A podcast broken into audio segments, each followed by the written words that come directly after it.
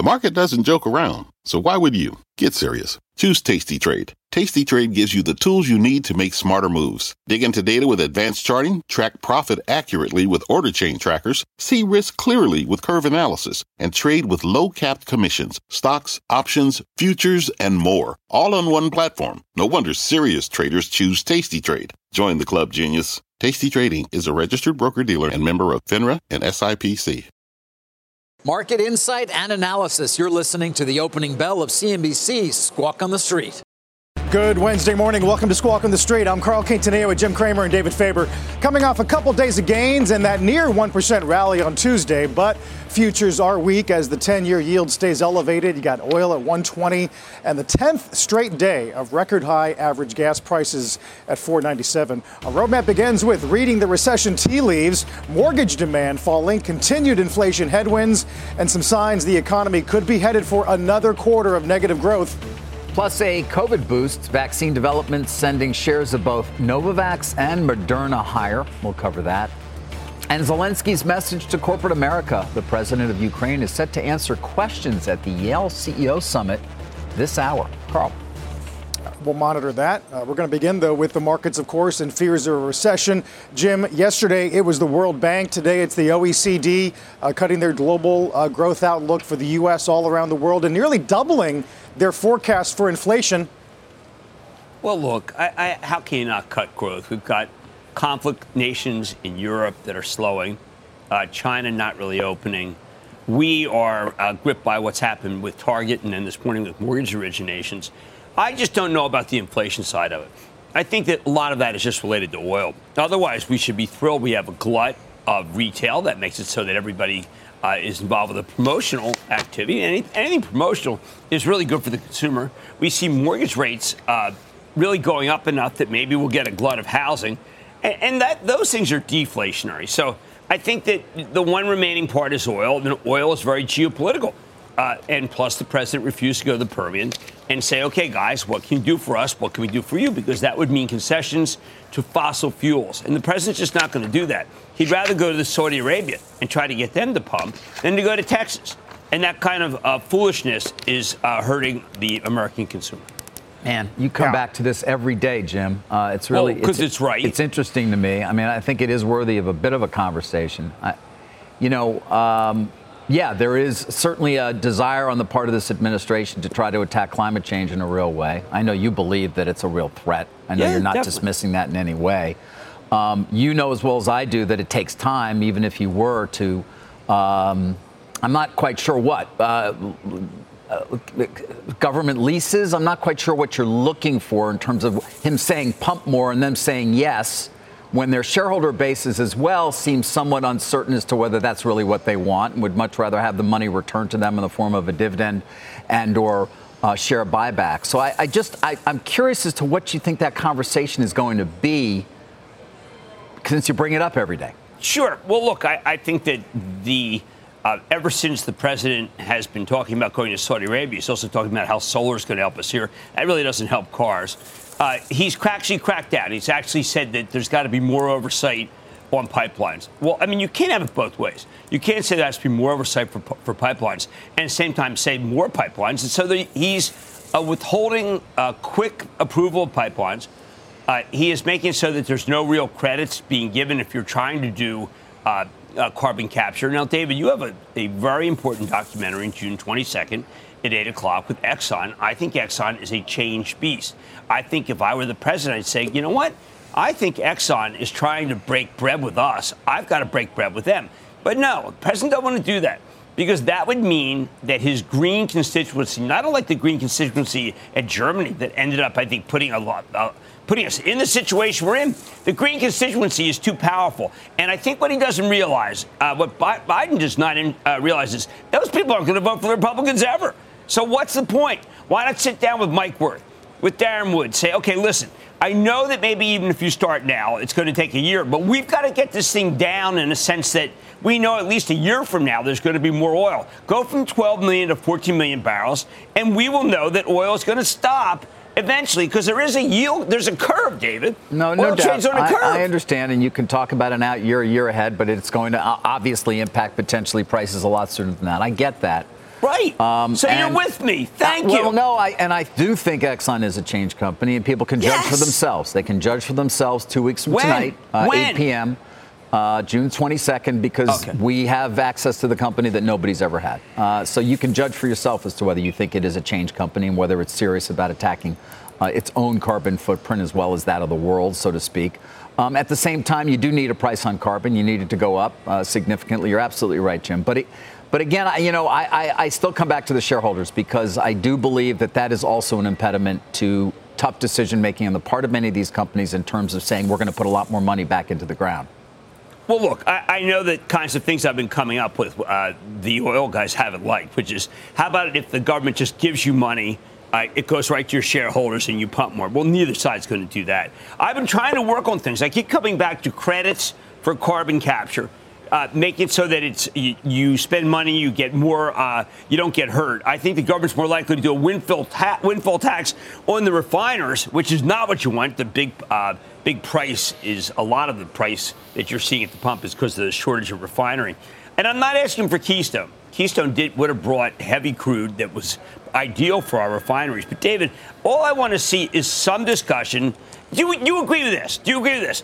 Better to go to U.S. producers than to Saudi producers, hat in hand. Which one's better to go to? Who would you rather negotiate with? Look, Carl, in my opinion, it's certainly, for whatever it's worth, better to have the conversation regardless. Always have dialogue. I think that perhaps some would say that has been a blind spot of this current administration, their unwillingness to a certain extent to talk to certain parts of the business community. In my view, you always talk to them in every way. They're an incredibly important component overall of what's going on in this country. So, Carl, I want to bring back to you to the bigger issues, of course, which we continue to talk about, which is inflation, which is being driven to a certain extent by these gasoline prices that we're all dealing with every day. In fact, I even drove to New Jersey today. I thought about it. I was like, wow, this is going to cost me more than it normally does. Yeah, you crossed, $4.97 on a national average is another record. As we said, we got about a dozen states with averages above $5 a gallon, guys. J.P. Morgan's still looking for $6.20 a gallon as an average by August. Jim, and all this is going to feed into CPI because although we're getting some encouraging metrics on, say, prices of chips, prices of shipping containers, prices of fertilizer, B of A today, we look for another hot report in May when we get CPI on Friday, headline spiking maybe 0.8 month on month, and that's energy is going to offset a lot of the constructive things we're seeing. True, but we've got to understand that if you have mortgage applications down, and we know that a lot of the people who locked into a low rate 2 months ago are now not able to get that rate. You can't go in now. If you want a 5-year treasury, by the way, you're going to get 3% yield to maturity. We're beginning to see a lot of things that tells me that you must predict that housing is going to go down. I think this Target news should reverberate and be just as big as gasoline because what's going to be bought at a store is much cheaper. Don't forget, we now have work from home. Now, it is true, when I talked to Lyft yesterday, more blue-collar workers are riding because they still have to go to the office. But the cars do get better gas mileage, and we have these indices like the Manheim Index of used cars, Carl. They are down dramatically in price. So I think, yes, we have a number Friday that is backward-looking. The forward-looking numbers are going to be much better with the exception of gasoline. We can asterisk gasoline, but we can't asterisk what happened to Target. Target was an incredible move. We had Ollie's bargain. I know it's not a big story. I know David's not a member of Ollie's Army. But a lot of people were playing that because they thought that they would be getting the Target inventory. They have a problem with inventory. If there is all this inventory, and Mickey Drexler says there's all this inventory, we should be thinking about that as a win for the consumer. It's not all a loss. So I think in the end, Carl, it's going to be a push. That's better than what we had.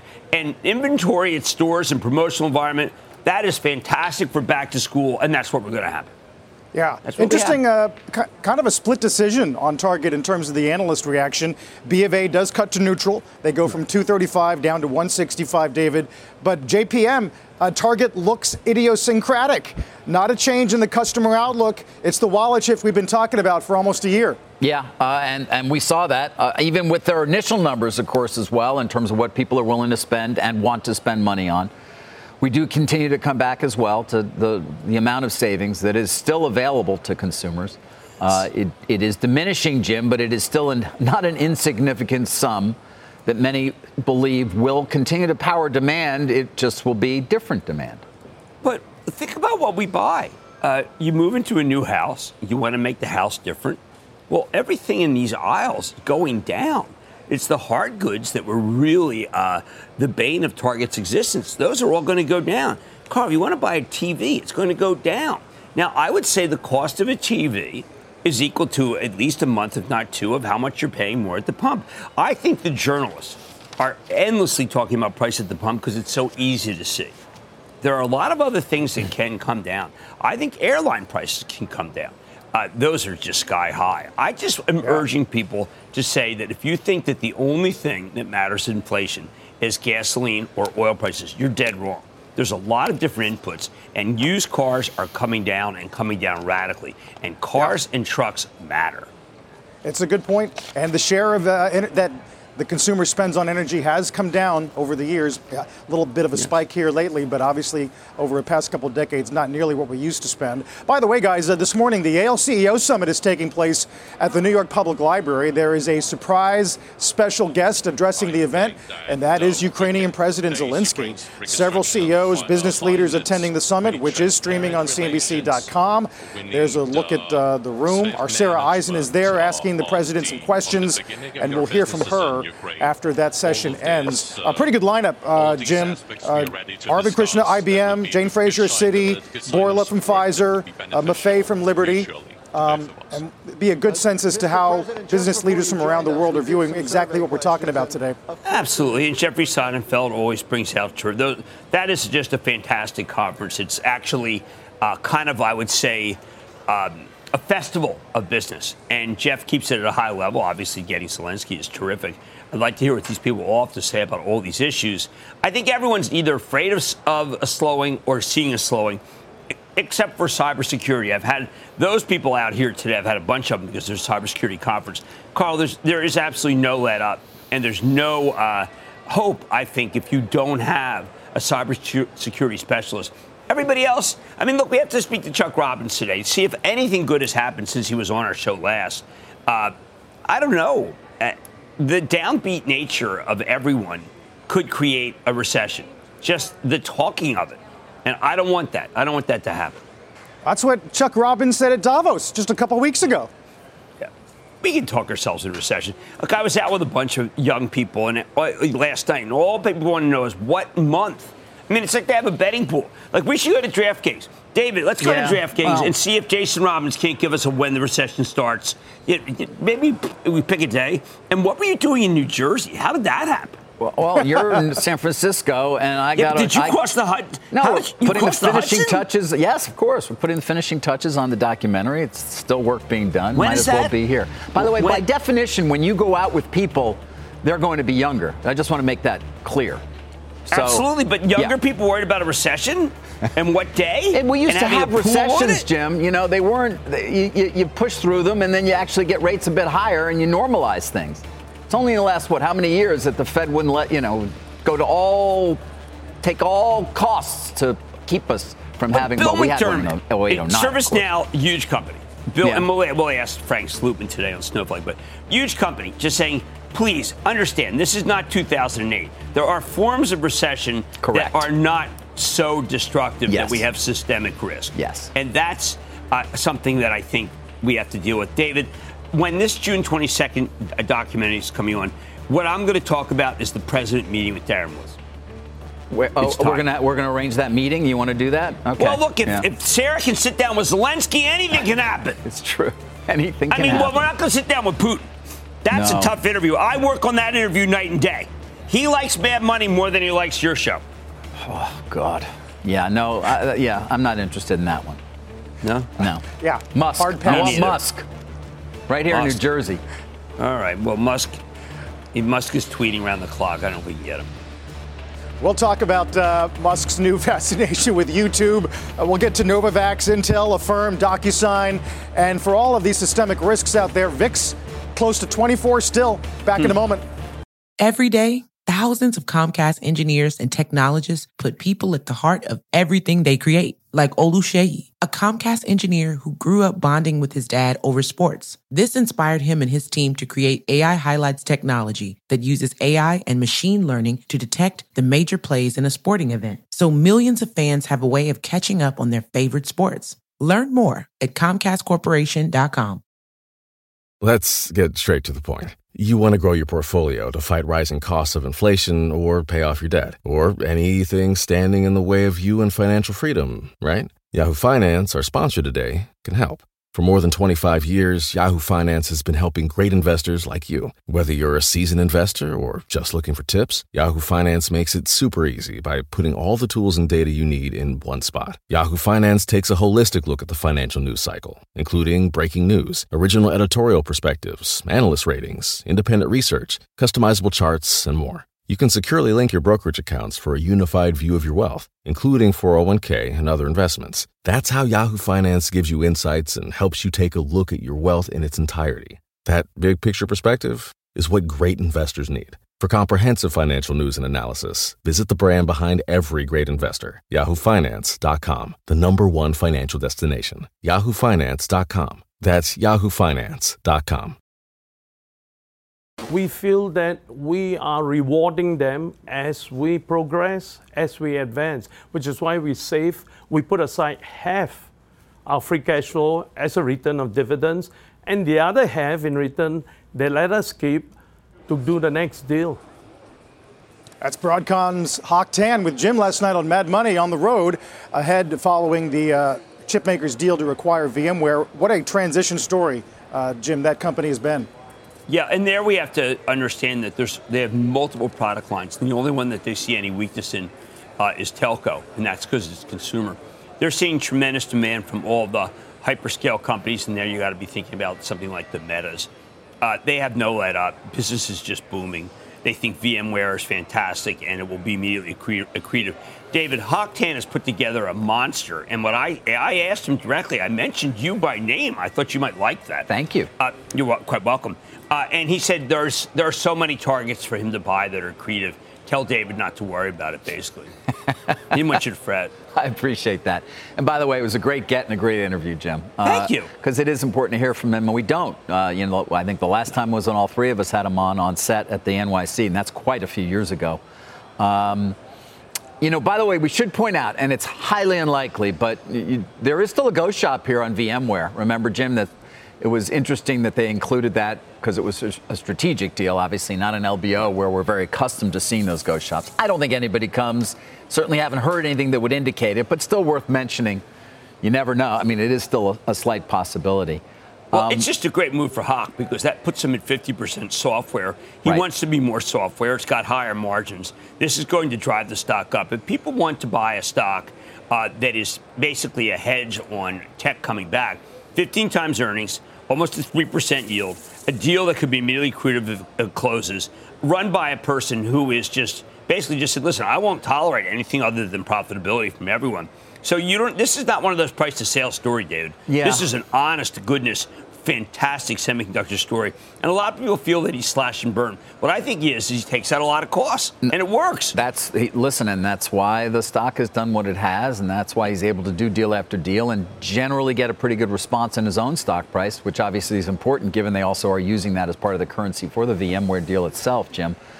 When he says that there's plenty of things to do, get any feel as to what he's, it doesn't have to be a giant deal, obviously. You can do smaller ones. They add up as well. But he just feels like there's still plenty out there.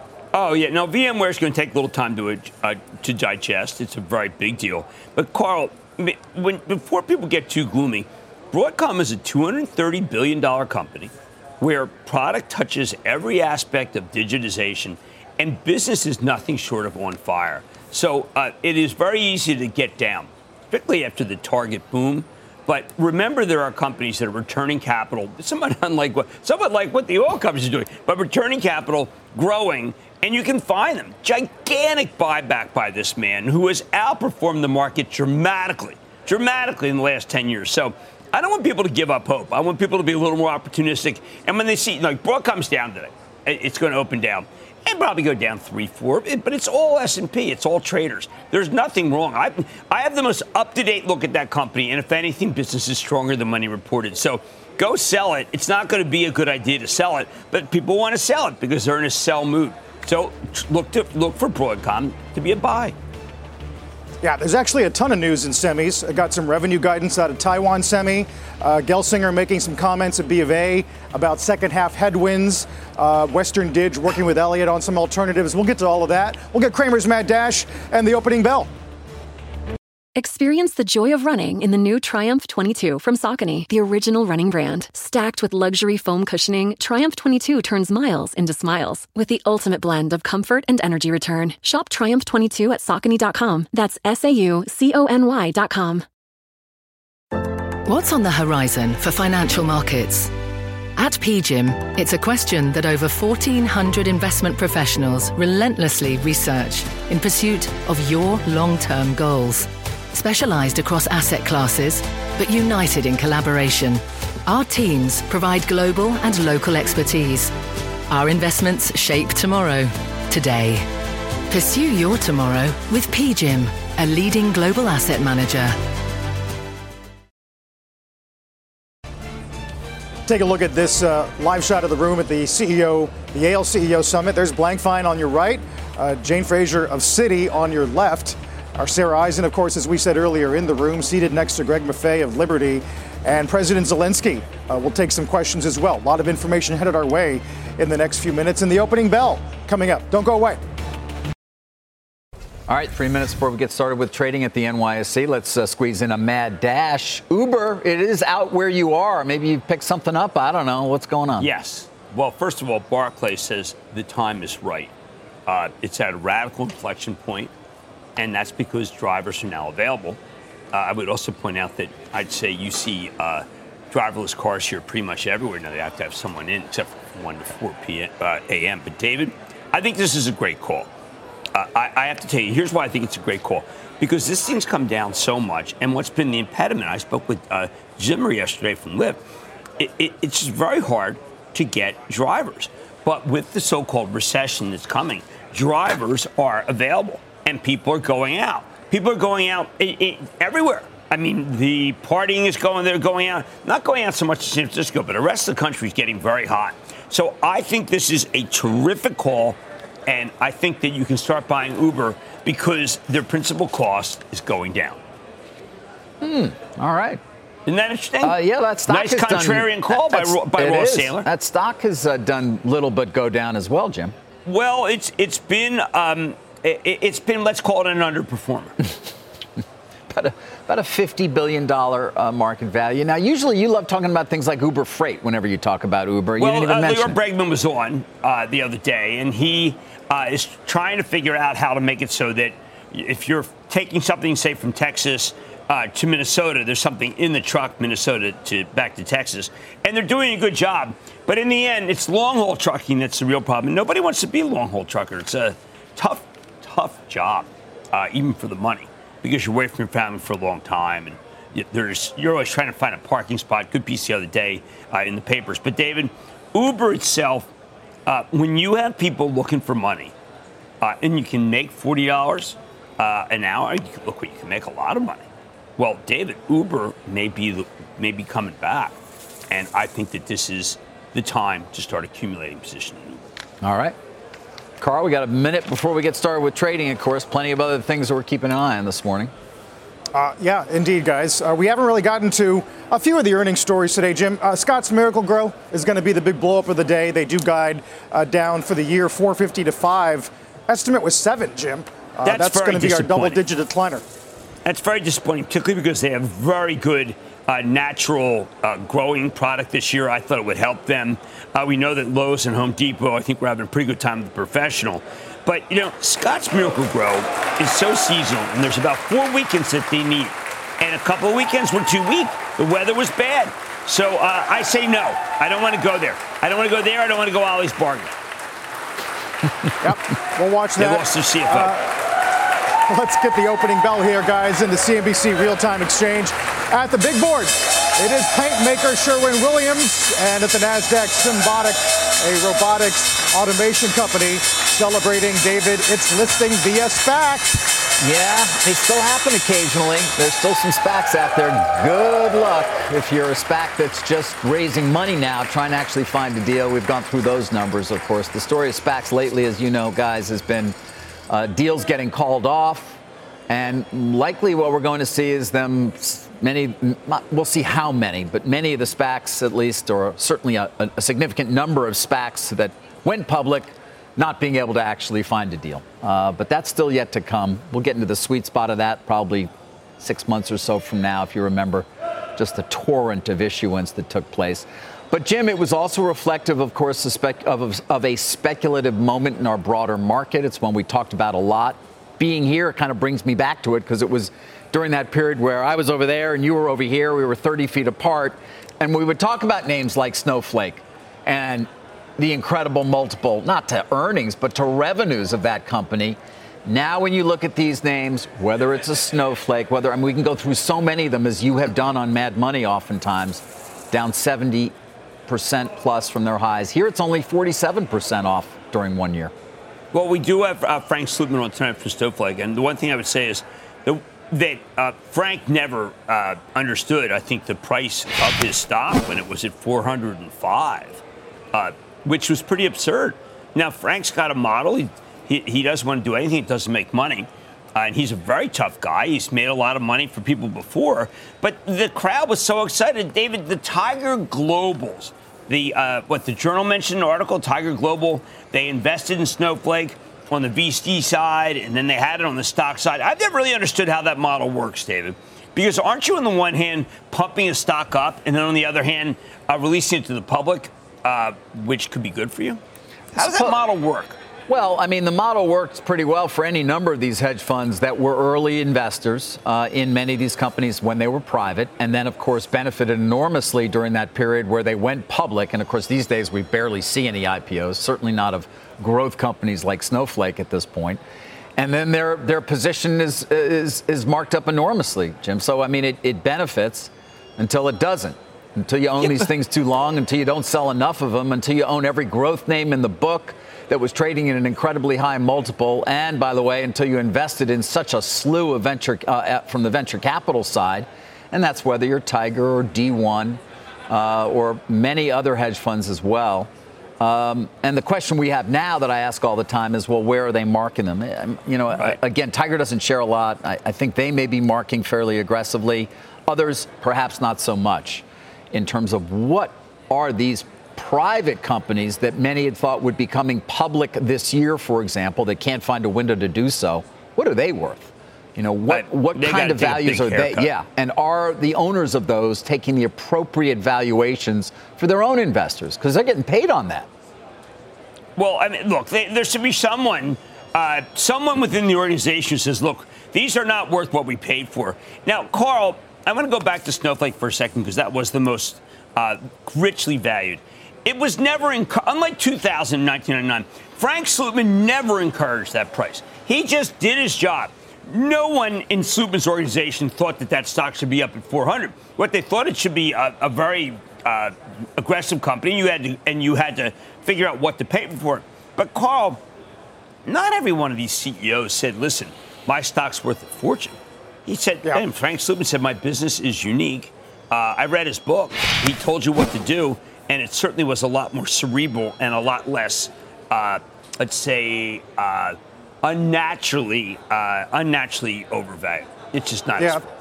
We had him on Tech Check a couple weeks ago. Pretty good insight, reacting to the warnings from VC executives to their founders, saying a lot of that's overdone, typical classic cycle of getting overexcited about cost discipline and definitely looking to smooth it out. You know, the other interesting software story today, Jim, is DocuSign as they expand their global partnership with Microsoft. This is their first peak above the 50-day since early April. Well, we've got some of these stocks going up. We've got Roku that had a couple of a little lift. Zoom's been terrific. By the way, Kathy Wood and David, I think these are what I would call Wood stocks, is back buying Tesla. And it looks like a festival of overvalued stocks, although I do like Tesla because I think it's well run. These companies, the ARC Innovation companies, are making a comeback, David, much to the chagrin of the shorts who felt that was a natural place They created that, Cuddy Sark? Yeah. That thing to bet against her? Yeah, to bet against them. I mean, I wouldn't, but don't overstate it here. It's not like, I mean, she's lost more money for investors than she ever made, right? So, I mean, true. Yeah, there's a little bit of a bounce there. It's not looking so pretty. No. But there's movement up in some of the. Surprised to hear you take a somewhat positive tone on. Well, I'm just saying that the Zooms and the doc. Let's see about Teladoc. Is Teladoc bottoming? I mean, that would really be the sign. I mean, wow. By the way, there was this story on Roku that got the stock moving. You heard Rich Greenfield on Squawk Box earlier. Yeah, I mean, the bogus takeover story. Yeah, Netflix. I mean, come on. Well, that David. It's the middle of it's beginning to be the summer. People have. Roku is moving up on that bogus story. Yeah, it is. It is. Yeah. The bar got lower today in reporting on M&A, David. I mean, that piece was basically just saying employees are talking more. People are talking about it more and more. Jim, we should probably touch on Novavax and Moderna. Novavax, of course, FDA panel votes to authorize its COVID vaccine. And the Moderna, pretty good response in this Omicron-specific booster. Yeah, I guess I'm a Moderna person. I guess now we got to figure out whether. Remember, the booster said to last only 4 to 5 months. When people get Omicron, that is only 4 to 5 months. So when you go back, I mean, I'll get the new Moderna. I'm due in July. I'll go get the new Moderna. People should recognize, and I know this Dr. Topol stuff. There's a 90% immunity for the first 4 months. I shouldn't say immunity. You don't get it that badly. And then it goes down to 50%, but they don't tell you that. That's the actual. They don't tell you that at all. There's still great mystery about how these things work. Hey, Jim, in the same industry, so to speak, but not having to do with COVID, this is a very small study, but you followed Glaxo pretty closely, GSK. The standing ovation for the breast cancer drug, and we don't talk about it. Well, breast cancer drug, but also, did you see this very small study of 14 rectal cancer patients that took place at Sloan Kettering? Because they released it. Now, tiny study. Tiny. I get it. But all the patients that took this drug had remission. All of them. Yeah, that's no evidence of tumor whatsoever. And this was advanced colorectal cancer. Glaxo's been saying this. Dame Emma Walmsley's been saying this. No one's been listening. But this was a pretty good showing for them. And the stock moved $1.50. Again, that's the ennui for good news. Carl, if something's really great, nobody really cares. If something's bad, you sell the whole sector. Now, that's bear market activity, but it's too negative. I thought Glaxo should be up at 47.8. They've done a lot of good things, but people just say, it's Glaxo. What do they know? I mean, right. One of the things that did work today, Jim, was Campbell Soup. 70 beat 62, organic up 9. We were looking for 5. Gross margins up 90 basis points, Jim. But interesting and tellingly, marketing expense down 7. I wonder if that's going to be an early tell on what we might hear in media in the weeks to come. It could be. I mean, Mark Klaus has done a great job there. He was on the last quarter and said it was going to be the last bad quarter, and sure enough, it was. Where are they going to spend? They're going to spend more and more Amazon. They're going to spend more and more Google, less and less Snap. I mean, that's just the way of the future. I don't know what they're going to do with TikTok. I still believe that Reels is coming on strong. But I just say that they cut out the bad media. The question is, do they cut out TV? Because that's a real old-fashioned TV advertiser, Carl, and I think they cut out TV before they cut out the else. The other interesting one, Jim, was Intel presenting at B of A, talking about some of these second-half headwinds. Kind of an echo, Jim, of the comments we've heard lately. Elevated inventory levels, softer demand for PC, parts of data center enterprise softening up a little bit. I'm interviewing Pat Gelsinger tonight.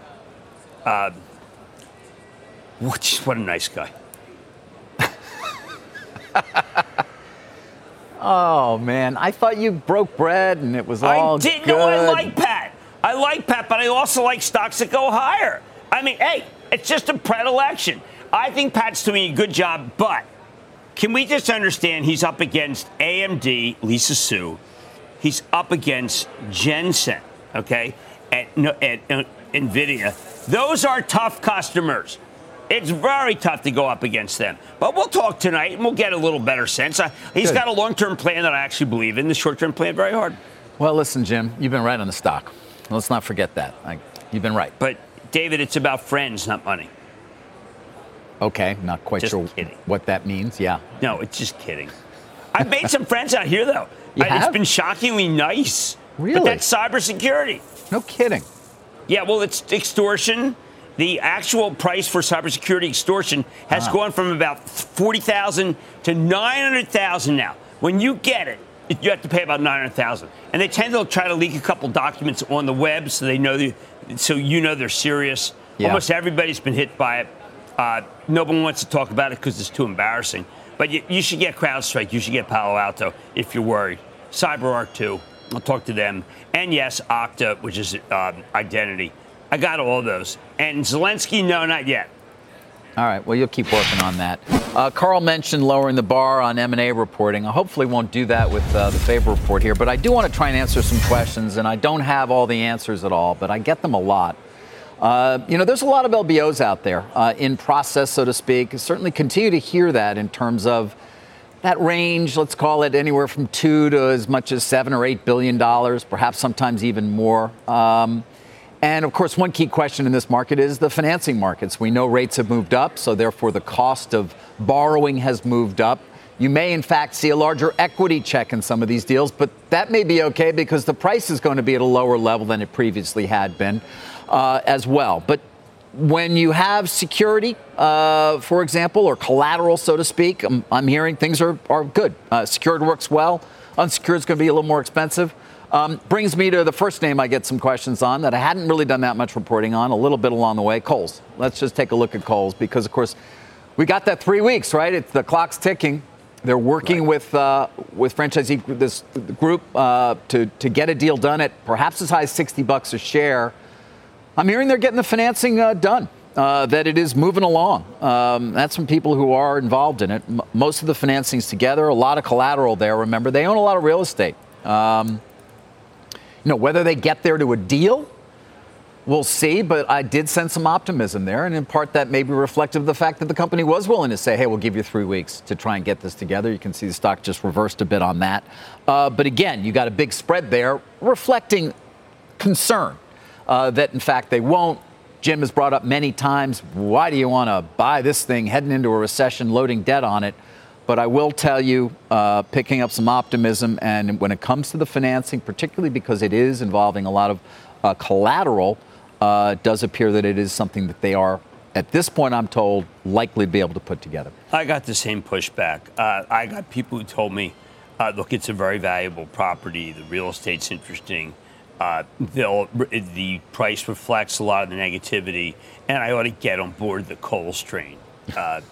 Tell the world, David, I'm not going to get on board the Kohl's train. Okay, you don't have to. And, I'm not going to join in. And when we see the press release announcing the deal, we can also talk about the risks that are being undertaken if, in fact, that happens.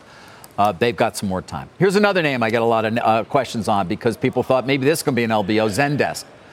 It's been straight down for a long time, up today ever so slightly. Remember, this is the company that had the deal to buy Momentive. It got voted down. They received a bid. The bid was from a large consortium of private equity firms. These kind of club deals, always difficult to get together. Here's what I've heard. This one's looking very tough. People seem to have, in certain areas, put their pencils down. And, in fact, coordinating four private equity firms, big equity check, getting all that done to the finish line, not easy. And so when it comes to this one, not based on the financing markets, based more on the complexity of organizing the deal itself. They still haven't set a meeting date, has Zendesk, for the annual meeting. We're waiting, but I've heard it from enough quarters now, people who would be aware of what was going on to give you a sense that this one looks less likely. And finally, want to end with NCR. They had an activist, a lot of different things sort of swirling around there in terms of their ability to do something for shareholders. And that one still working, still moving. Financing markets, again, play an important role in whether you can get a deal done. Apollo's the name that I've been hearing more consistently than any other in terms of potential buyer there. Remember, actually, they wanted this Cardtronics business. NCR ended up buying it. We'll see if they get there. It's weeks away, if it happens at all. But there's another update for you on another potential leverage buyout, Carl. And again, the financing markets will play an important role here. Right now, they're still there. They're still open. Certainly secured plays a lot better than does unsecured. You're going to pay more, but maybe you write a bigger equity check, but you have a lesser overall price to pay because of the markets overall. Carl, back to you. That is interesting, David. You know, in a similar vein regarding M&A, Credit Suisse is getting a bit of a bounce here, being thrown into the pot of potential what-ifs. But that comes on the heels, David, of their third profit warning of the year and reports that they're now going to weigh the possibility of layoffs as well. Man, I mean, I don't, Jim, these guys just can't ever seem to get it together.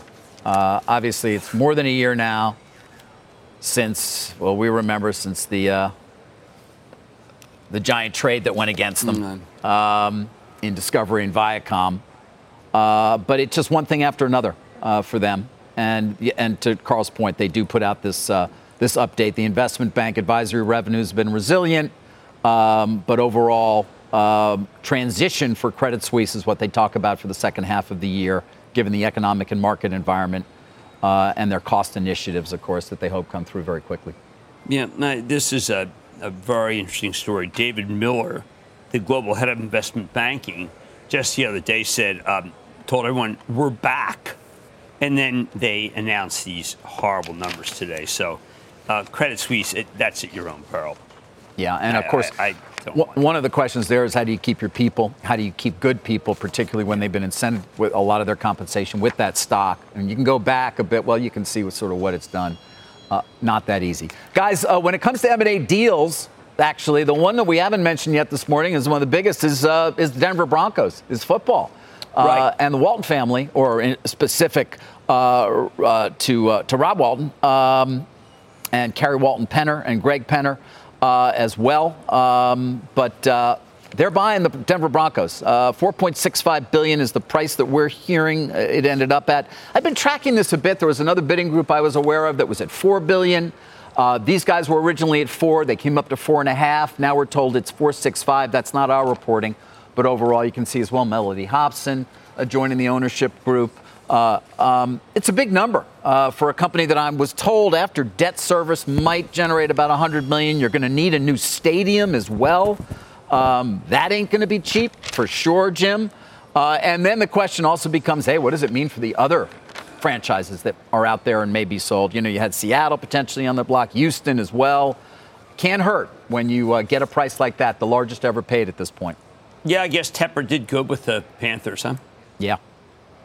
Well, like Tepper was going to trade badly. Yeah, we should talk to Tepper about marking down. Now, I bet you he would, if he were in these guys, he would mark it at 0. That's the way Tepper plays it. I mean, he is just a very serious business person. And I am sure if we got on the phone, he would despise the idea that these guys are carrying a lot of these private deals at higher prices. He just would never do that. Right. Although, but your point is that he could mark it up based on this. Yeah, I mean, a lot. But the Panthers, even though, look, the Broncos very, very much improved their team. Yes. So I think they're going to be much more competitive. That does matter when it comes to what they can do with it. But the Panthers have a lot of people felt that Dave put too much money in the Panthers, and that was clear. Yeah, well, it is Carl's team, so we can defer to him on what it means for the Broncos. I would think it's good to have somebody worth $40-50 billion who owns your team. They can spend. They got a good quarterback. Yeah. I got to tell you, being from Denver, Russell is the prince of the city right now. Those sports pages are going to be on fire next few months. As we go to break, guys, time for the bond report. Let's take a look at Treasuries and see how they're faring today. We did get, of course, above 3 last couple days. Yields have been tending to stay a little bit above 302 at the moment. Dow opened again with a drop lower, but shaving those losses in the early session, down 95. Let's get to Jim and stop trading. Yeah, Carl, all we ever hear about is price target cut, number cut, price target. Well, watch Halliburton. That's a club name. We own it for our charitable trust. I've got to tell you, it's been remarkable. Barclays bumps the price target again. We're going to talk about this at our morning meeting at 10:20 because this is the kind of stock that the money's just going to keep pouring into. It's very much like the old days where we used to see these stocks go up and up and up every time oil went up. almost lockstep. So the Barclays call is very, very good. We'll talk about it at the morning meeting at 10:20. Right. Do you talk about when you start ringing registers or not? Is it way too early for that? Way too early. We have about a 10% position in oil. I would like to get to 15. This is the group that is it's anointed here. I mean, it's just the group where the estimates are too low. Most of the stocks have estimates that are too high. And then you got a big one tonight. Got Snowflake, which is Frank Slootman. He tells it as it is. And I think that sometimes we need that. We've got Todd McKinnon. They had an actual hack themselves, and yet business went up. And we got Chuck Robbins. I'm trying to get the state of things because Cisco's broad enough panoply that it can talk about conflicts in Europe. It can talk about China. But the one thing I keep getting here is, guys, there's going to be recession, but don't worry about it. Digitization lives on. And I'm worried about it because if you don't have new companies, then you don't have more digitization. So I am a little more circumspect than I've seen out here today. Jim, it's good to get you on the ground there. You're our eyes and ears in so many different ways. We'll see you later on today and tonight. Carl, it's west of the Hudson. Sure. Maybe Dave like that New Yorker poster. Mad Money, 6 p.m. Eastern Time. We'll take a break here. Dow continues to shave away at the opening losses. The NASDAQ screen. You've been listening to the opening hour of CNBC's Squawk on the Street. This podcast is supported by FedEx. Dear small and medium businesses, no one wants happy customers more than you do. So you need a business partner just like you. Like FedEx, who understands your passion for serving your customers because they have the same commitment towards you. That's why FedEx offers you picture proof of delivery, packageless and paperless returns, as well as weekend home delivery to 98% of the U.S. on Saturday and 50% on Sunday. See the FedEx service guide for delivery information. What's more, FedEx Ground is faster to more locations than UPS Ground. Trust FedEx for timely deliveries. See what FedEx can do for your business. Absolutely, positively FedEx.